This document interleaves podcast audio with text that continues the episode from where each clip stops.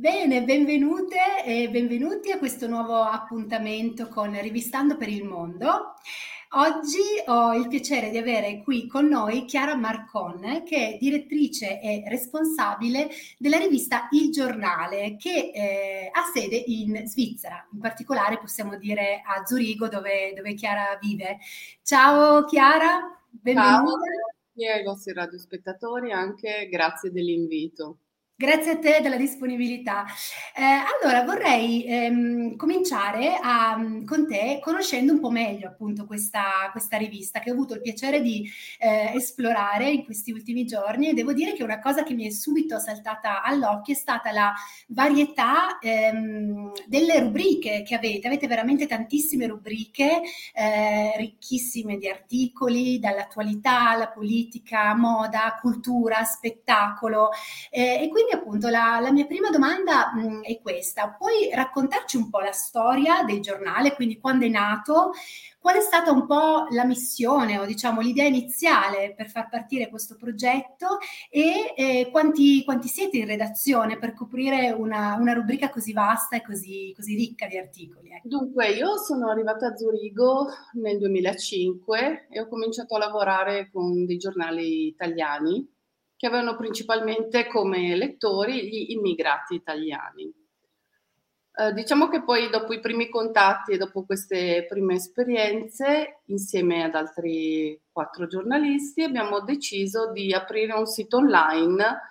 Eh, primo perché i giornali cartacei in italiano erano molto limitati nell'offerta, perché le tirature stampate costano e il numero di pagine, bisognava rispettare un certo tipo di spazio, un certo tipo di numeri di pagine e si limitavano principalmente ai fatti degli italiani in Svizzera. Noi ci siamo accorti, almeno io principalmente, mi sono accorta che l'immigrazione è cambiata e un italiano non vuole più uscire a Zurigo e trovarsi con gli italiani a parlare italiano ad eventi italiani Certo, a volte fa piacere per sentirsi magari un po' più a casa, per esercitare la lingua, ma Zurigo è una città davvero molto internazionale e sempre in fermento e ci si accorge veramente che parlare di Europa fa anche un po' ridere perché tu in un giorno a Zurigo veramente puoi parlare 7-8 lingue diverse senza neanche più rendertene conto e incontrare persone che hanno una cultura totalmente diversa dalla tua, una religione totalmente diversa dalla tua, un lavoro totalmente diverso dal tuo. Eh, le persone della mia età che, arrivano, che sono arrivate qua in Svizzera non sono più come gli immigrati degli anni 60 e 70 impiegati nella manodopera, sono tutti ragazzi, ragazze preparate che lavorano all'università, che lavorano per, maggiori, uh, per i maggiori architetti di Zurigo, per gli studi di architettura, che lavorano principalmente nell'industria, ma a, a livelli del terziario, quindi abbiamo aerei, elicotteri, uh, l- l- tutto il settore aerospaziale viene coperto anche tanto dagli italiani, perché ci sono due università importanti in Italia che sfornano laureati che poi in Italia non trovano grandi sbocchi, mentre a Zurigo trovano la possibilità magari di essere addirittura direttori di un settore a 45 anni, cosa che in Italia è improbabile. Esatto, non immagino. Trovano lavoro anche in base al curriculum non in base a conoscenze o amicizie o a concorsi. Questo, questo ci ha fatto capire che magari serviva un sito per uh, i ragazzi, le persone de- e le ragazze della nostra età che cercavano un'opportunità a Zurigo, cioè quando esco cosa c'è? Uh, io vado a vedere un musical in tedesco, ma lo posso seguire in inglese, lo posso guardare in francese e quindi non ci limitiamo, non ci siamo più limitati al settore dell'italianità e non solo alle cose consolari o degli istituti predisposti qui sul territorio per gli italiani all'estero. Mm-hmm.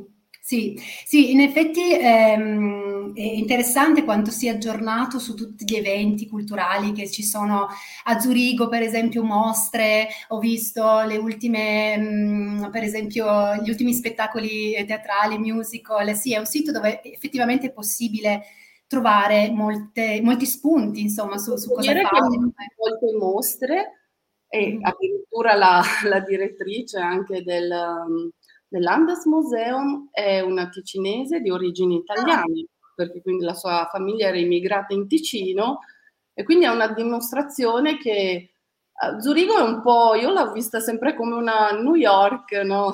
come l'America per noi, dove puoi veramente trovarti, se hai le capacità uh, e anche una formazione adeguata, un lavoro e uno sbocco anche mm-hmm. sociale adeguato. Sì. E, e, questo è interessante portare questi esempi perché mm, ormai ci si deve spostare, non si può pensare di rimanere legati al proprio paese, alle proprie origini.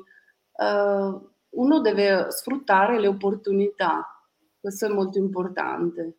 Assolutamente. E a questo proposito anche, ehm, sì, tu hai citato un po' questa nuova generazione eh, che possiamo definire di expat, perché è una generazione molto mobile che magari decide di venire a vivere a Zurigo e rimanerci per, ehm, non lo so, 5, 6, 7 anni, ma non è detto che ci rimanga per tutta la vita, perché nel frattempo subentrano altre opportunità di lavoro. C'è una generazione molto più disposta al cambiamento, alla alla flessibilità, cosa che probabilmente la generazione precedente di italiani eh, non ha fatto, nel senso che diciamo, la, la, generazione che è arrivata qui dagli anni 50 in avanti è arrivata proprio per, non tanto per provare magari un'esperienza eh, più stimolante, più interessante, ma proprio per necessità eh, di lavoro molto più, più, più gravi, più, eh, più forti. E, e, ci sono rimasti, ci sono rimasti per tutta la vita, alcuni sono rientrati magari in Italia con,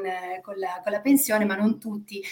E a questo proposito, infatti, volevo chiederti un po' riguardo a questa a questa nuova diciamo, generazione di italiani eh, a Zurigo, come percepisci tu rispetto a, agli svizzeri la presenza di questa grande comunità italiana? Perché mh, sappiamo che in passato ci sono stati periodi anche molto duri per, per, gli stranieri, come per esempio per l'iniziativa Schwarzenbach degli anni 70, in cui per chi non lo sapesse appunto è, stata, mh, è stato proposto questo referendum per limitare al 10% la presenza di stranieri in Svizzera Svizzera, perché ehm, una parte diciamo, della politica di destra, particolarmente xenofoba, eh, sosteneva che si stava creando un inforestimento della Svizzera, cioè c'erano troppi stranieri. Ecco.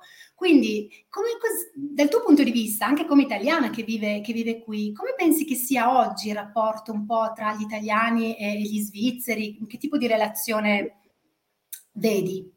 Dunque, penso che, beh, tu hai citato Schwarzenbach, però diciamo che Schwarzenbach è stato un estremista di destra e tutti gli estremismi in politica non hanno mai portato nulla di buono né in Svizzera né in nessun posto. E ne abbiamo un chiaro esempio con una guerra qui vicino, purtroppo. E non possiamo dire che né a destra né a sinistra i nostri politici brillino di idee innovative dovremmo essere noi a chiedere una politica un po' diversa.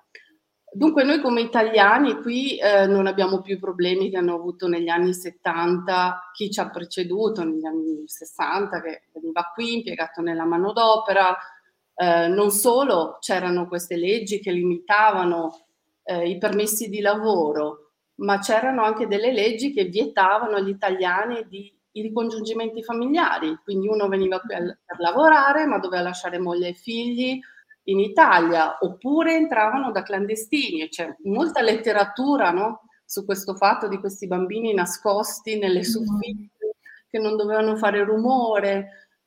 Questi sono ricordi che hanno aperto una grossa cicatrice dentro di noi italiani.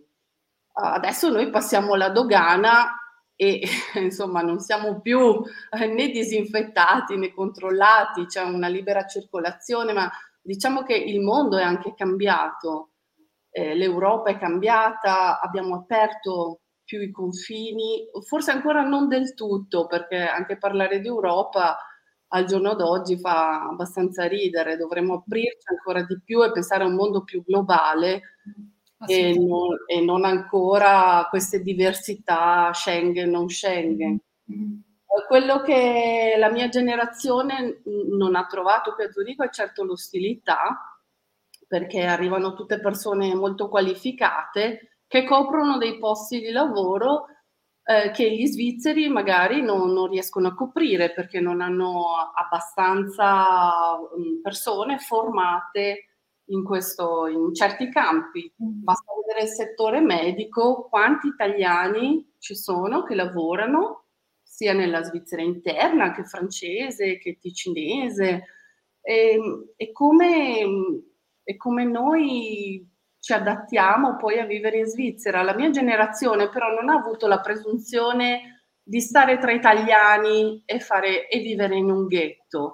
Questo è stato anche, secondo me, una cosa che gli svizzeri hanno capito. Noi siamo qui, impariamo la lingua, io ho anche imparato il dialetto di Zurigo, stando qui avendo due figli che vanno a scuola, ho dovuto, altrimenti non avrei nemmeno capito che cosa, le conversazioni tra amici. E, e questo viene apprezzato, secondo me. Se tu garantisci una pace sociale e ti inserisci senza avere l'arroganza di portare la tua cultura, il tuo modo di vivere, cioè non, e non vivi al di fuori in un mondo che non esiste, penso che non dai fastidio a nessuno. E questo gli svizzeri ti rispettano, nel senso è stupido venire qui e pensare di mangiare alle 8 di sera, oppure uscire e trovarsi con degli amici dopo le 11, o se hai degli amici svizzeri, uh, pensare che ti invitino a casa loro senza appuntamento. Sono tutte cose che all'inizio sembrano impossibili, ma poi ci si abitua, ci si abitua che a febbraio arrivano già gli inviti per le cene di Natale però è una mentalità che uno accetta e questa pace sociale, secondo me, l'ordine non solo ti permette di lavorare in condizioni ottimali, ma anche di vivere, vivere in sicurezza. Assolutamente, cambia anche molto dall'altro lato l'approccio perché secondo me c'è stata anche una rivalutazione della cultura in generale ehm, italiana da parte degli svizzeri, grande, un grande interesse che si manifesta poi in vari ambiti, dal, dalla, dall'aspetto culinario alla quantità di ristoranti che negli ultimi anni sono stati aperti, ristoranti italiani intendo. O, hanno una grande passione per l'Italia, ci sono molti svizzeri che studiano l'italiano, molti sì, esatto. hanno casa in Ticino o appena dopo il confine, e parliamo mm. di Varese, Como, amano l'Italia, ma amano anche la nostra cultura. Quindi anche noi dovremmo inserirci ed amare la loro, perché no? È questo che lo scambio è molto importante e non partire con l'arroganza che qualcuno sia superiore rispetto a un altro, questo è anche un errore. Sì, assolutamente. E, rispetto a questo aspetto della lingua, ehm, sì, eh, eh, io insegno italiano in una scuola eh, privata per adulti, quindi ho, ho, ho, molti studenti che effettivamente decidono di studiare l'italiano non tanto per esigenze lavorative o, o, o di altro tipo, ma proprio puramente per il piacere di conoscere, conoscere questa lingua e avere la possibilità di andare in Italia per turismo, appunto con una sicurezza in più, anche tipica degli svizzeri plurilingue, che insomma si sentono anche più sicuri se parlano un po' di, della lingua del posto. Ed una cosa interessante che fa parte sempre, secondo me, appunto di, di, un altro periodo, un'altra generazione, che spesso ho degli studenti che hanno origini italiane, quindi magari hanno entrambi eh, i genitori italiani, ma eh, da piccoli non hanno mai parlato italiano con i genitori, perché eh, i genitori si sono sforzati di cercare di parlare tedesco, anche perché nelle scuole veniva consigliato ai genitori di non confondere i bambini e quindi eh, parlargli sempre in tedesco in modo da integrarsi prima, imparare prima la lingua. E questo è un fenomeno che oggi non c'è più perché eh, anch'io vedo i miei figli nella scuola ehm, si sono integrati benissimo, parlano perfettamente lo svizzero tedesco, nonostante questo abbiamo sempre parlato italiano in famiglia e per loro rimane la prima lingua. Quindi è interessante anche come la lingua è cambiata, l'importanza della lingua è cambiata, mentre prima era quasi un, forse una vergogna il fatto di parlare italiano, oggi è diventata invece quasi una, come possiamo dire, un, sì, una risorsa, una risorsa in più. Ecco, eh, che magari una volta si sconsigliava, cioè i genitori sconsigliavano ai propri figli di parlare fuori italiano perché ci si vergognava di essere degli immigrati. Mm. Adesso invece non ci si vergogna più, è normale viaggiare, spostarsi per lavoro e affrontare nuove opportunità. C'è una mentalità molto diversa, ma anche la scuola, gli insegnanti, mm, in primis il pediatra non ti consiglia di parlare una lingua diversa dalla tua. Primo, perché non la sai. Secondo, i bambini devono crescere con una cultura forte a casa. Una volta chiusa la porta, noi sappiamo che hanno, i miei figli sanno che hanno un padre ticinese e una madre italiana, eh, che parliamo l'italiano e che in Italia ci sono delle tradizioni che qui non ci sono, ce ne sono altre. Allora noi festeggiamo per esempio il Natale, ma anche il San Claus. Noi abbiamo i Dry König e facciamo anche la Befana.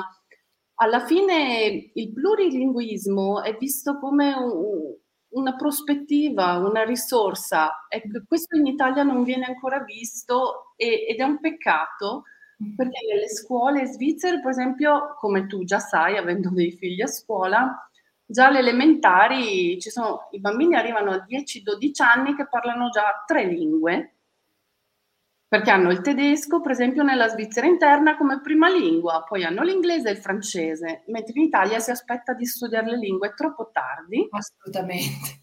Più ci sono bambini che hanno a casa i genitori inglesi o spagnoli o italiani, quindi i bambini fanno uno switch e hanno una facilità nell'apprendimento che per fortuna eh, che li avvantaggiano. E questa è una risorsa, in Svizzera è vista come una risorsa il plurilinguismo e non è più un delitto se il bambino arriva al kindergarten parlando solo spagnolo o solo inglese o solo italiano tanto poi li si integrano e sanno anche come fare ad insegnare velocemente una lingua. Quindi penso che questa è una cosa che per esempio l'Italia farebbe bene, un po' più di apertura e più plurilinguismo, soprattutto nelle scuole dell'infanzia, perché è lì dove si apprende più facilmente. Sì, sì, sono perfettamente d'accordo con te, assolutamente.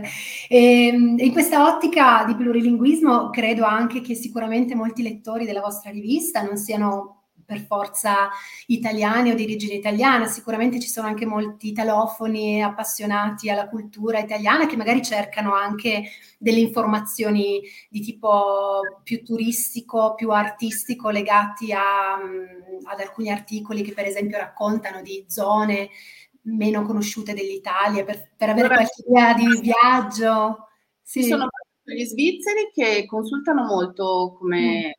Esattamente detto tu, la rubrica di turismo perché cercano delle mete nuove o anche dei modi nuovi no? di viaggiare o diversi dai loro in Italia, ma ci sono anche svizzeri che guardano eh, i ritrovi degli italiani e magari ci sono in alcuni appuntamenti dell'Istituto di Cultura, a volte io ho visto che ci sono più svizzeri che italiani e questo è anche un, un modo di, di, apertura, di integrazione, a dimostrazione che ormai non c'è più quella mentalità di chiusura e non è vero che lo svizzero è una persona ottusa, riservata, mm. integralista.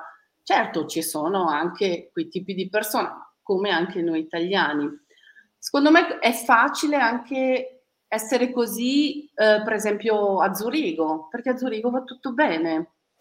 C'è questa pace sociale, c'è questa sicurezza, c'è questo benessere che in moltissime città sappiamo bene non mm-hmm. esserci, già spostandoci anche all'interno della Svizzera, mm-hmm. non serve andare tanto lontano. Eh, e questa pace sociale, finché c'è, eh, garantirà questa bilancia, no?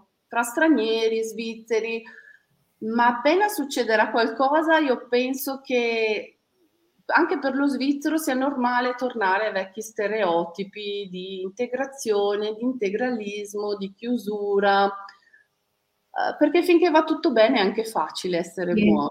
Sì, è vero, è vero, bisogna sempre stare un po' in allerta perché siamo sempre un po' sul limite del... Vero, assolutamente, la storia lo sta dimostrando, insomma, in quest'ultimo anno purtroppo.